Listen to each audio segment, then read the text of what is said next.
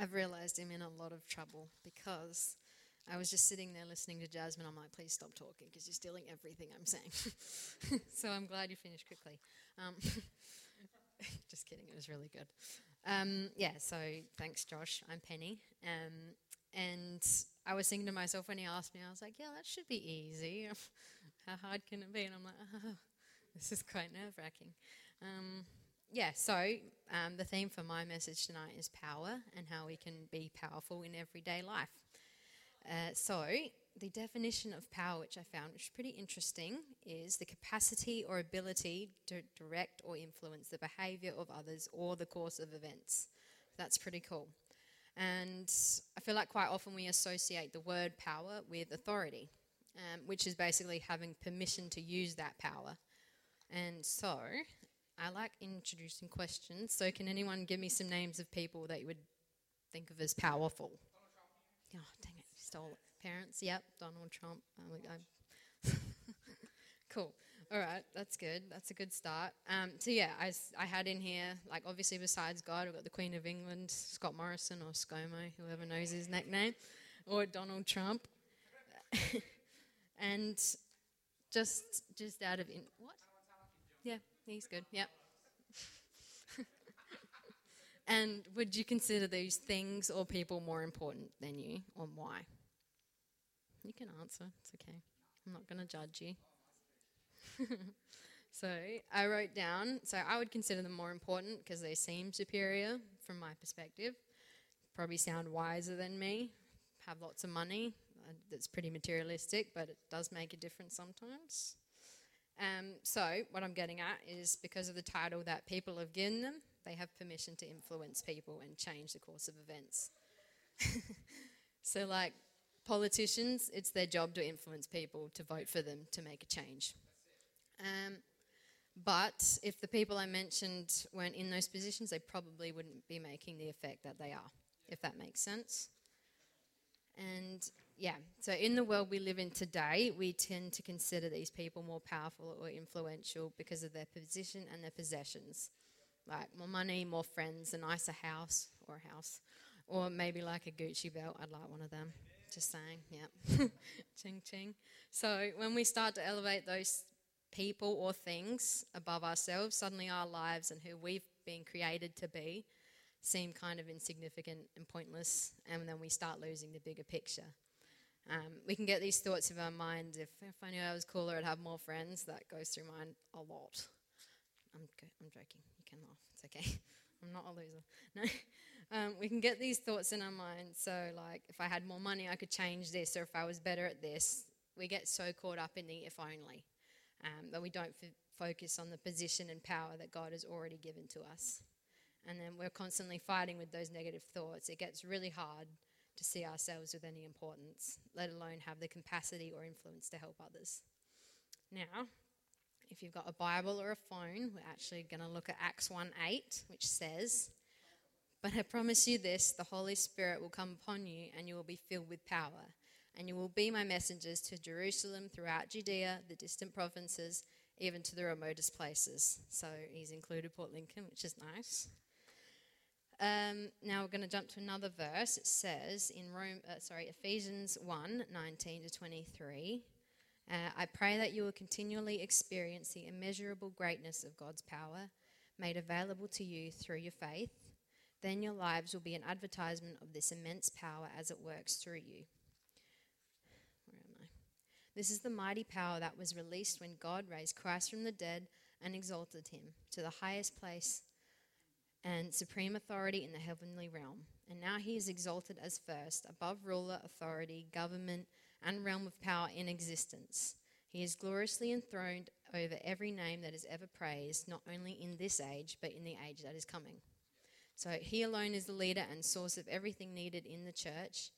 And God has put everything beneath the authority of Jesus Christ and have given him the highest rank above all others. I don't know about you, this really encourages me um, because this same power that they're talking about, uh, God has given to us, which is pretty cool. So, yeah, that same power that's above the authority, above the government, He's given to us.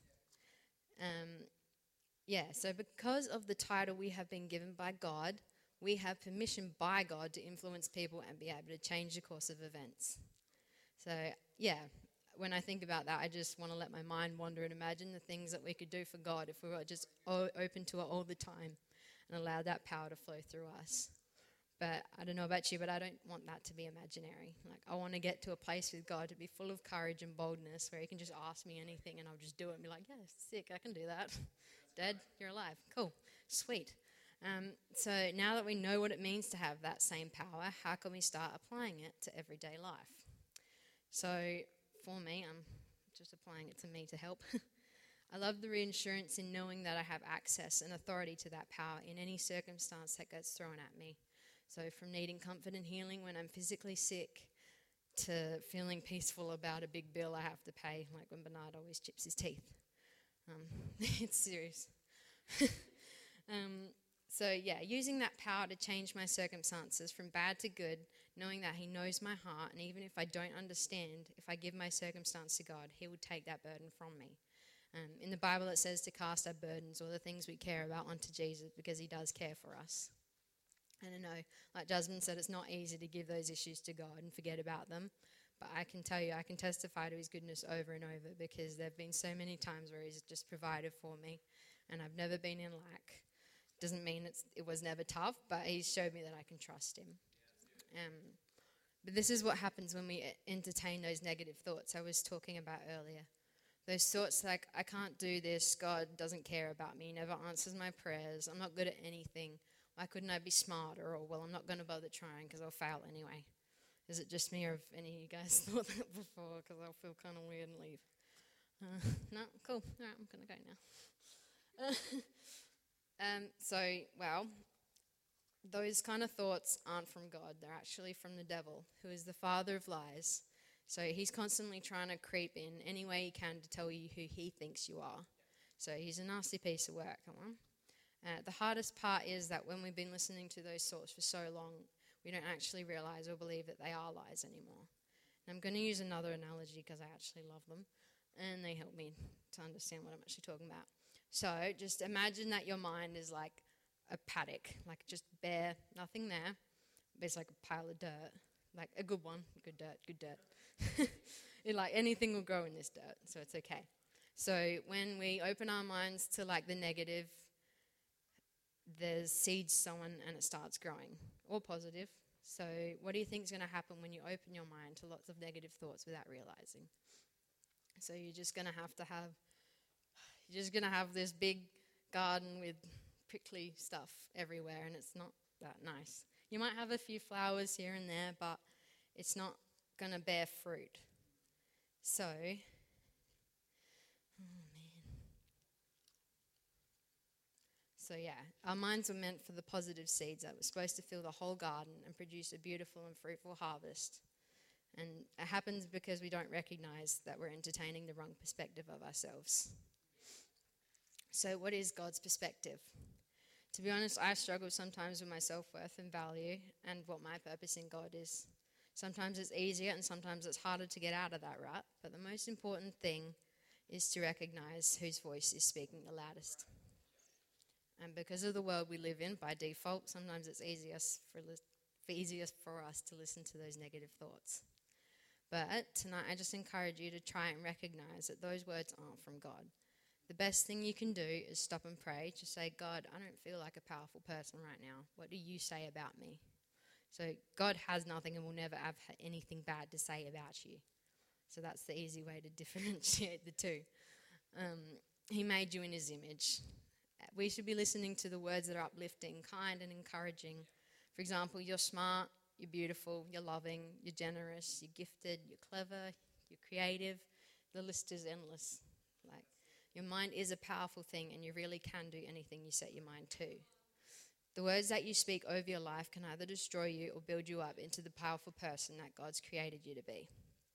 If it's hard for you to think positively sometimes, I encourage you to write them on some paper or stick it on your wall or put it as a reminder in your phone just to help you out.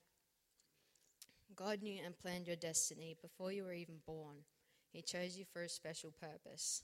He already knew about the times in our lives when we'd feel anxious, worried, or unsure, not brave or strong enough, so he sent his Holy Spirit to be with us to reassure us and to remind us of the power that we have, to guide us through the times when we don't know what to do.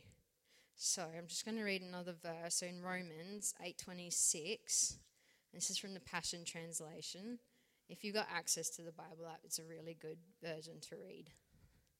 Um, so it says, And in a similar way, the Holy Spirit takes hold of us in our human frailty to empower us in our weaknesses.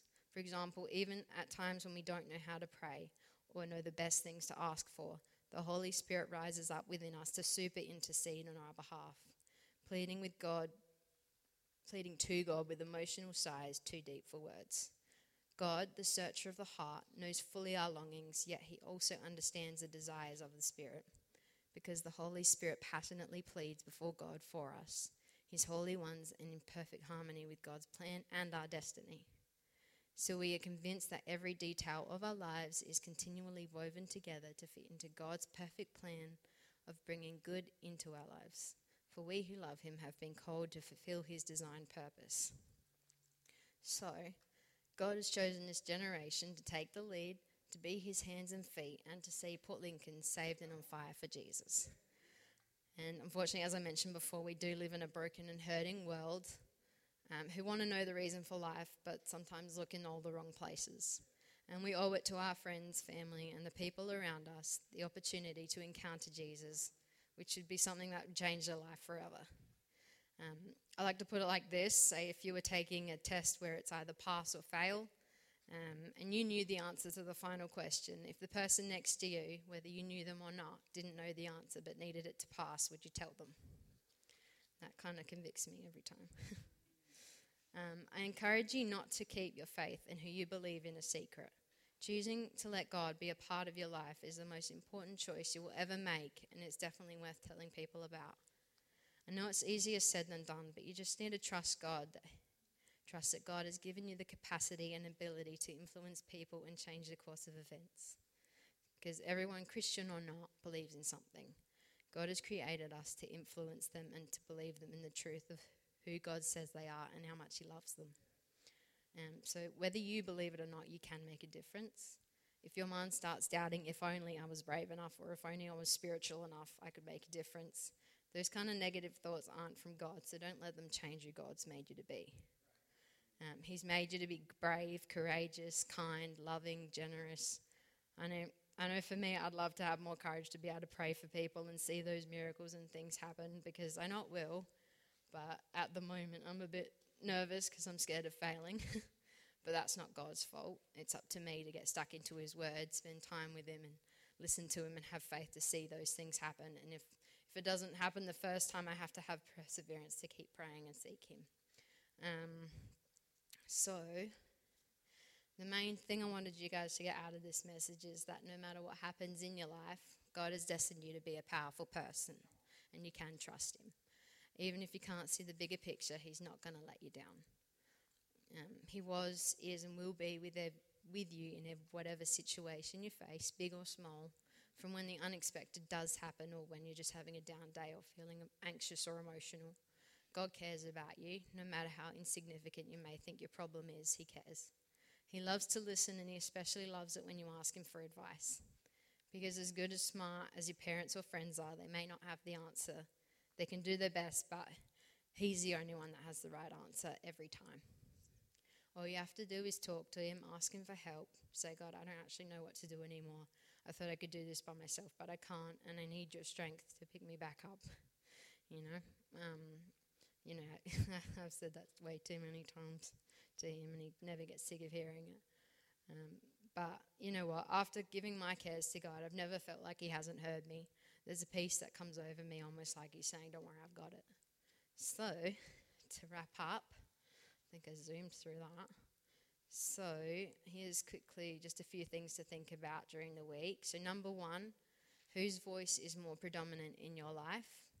Are you listening more to the negative or to the positive? Number two, have some quiet time with God and ask Him what He thinks about you and write it down. And lastly, if you want a challenge, ask God to give you opportunities to speak to people. This is a fun one because God always gives us opportunities. It's just up to us to actually listen and say yes. Um, yeah, if you want, Josh has given you a perfect opportunity to invite your friends to Youth Alive. That's a good start. Um, that is the end of my message, but I would like to pray to finish up. I did write it down so I wouldn't be awkward, like I said I was. um, so, yeah, if you want to bow your head and close your eyes, that would be good. And I'm just going to start. So, thank you, God, for this amazing group of young people here tonight. And I thank you for the amazing opportunity that you give us to show your love to those around us and give us the confidence to speak life into people's situations, no matter how big or small. Even when we feel anxious or unequipped, Lord, the Bible says that when we hand, lay hands on the sick, they will recover. I pray that each day you will open up doors for us to be a bright light in the dark world around us. Fill us with your peace and assurance. We don't have to worry about anything because you have given us your Holy Spirit to be by our side through every circumstance. We made that decision to follow you, God, and we just want that passion to follow you, to continue to burn within us. Let it be contagious and let it spread so that we can make a huge impact in this world around us. And I just pray for every person in this room, uh, room, sorry, just show them how much you love them, God, and just let them know how important they are to you. Help them listen to the right voice. Show them who you created them to be and give them the opportunities and confidence to speak to their friends about you. Open doors for them to show people your loving kindness, and we thank you for the freedom that we have to get to know you more and more. In your name, amen.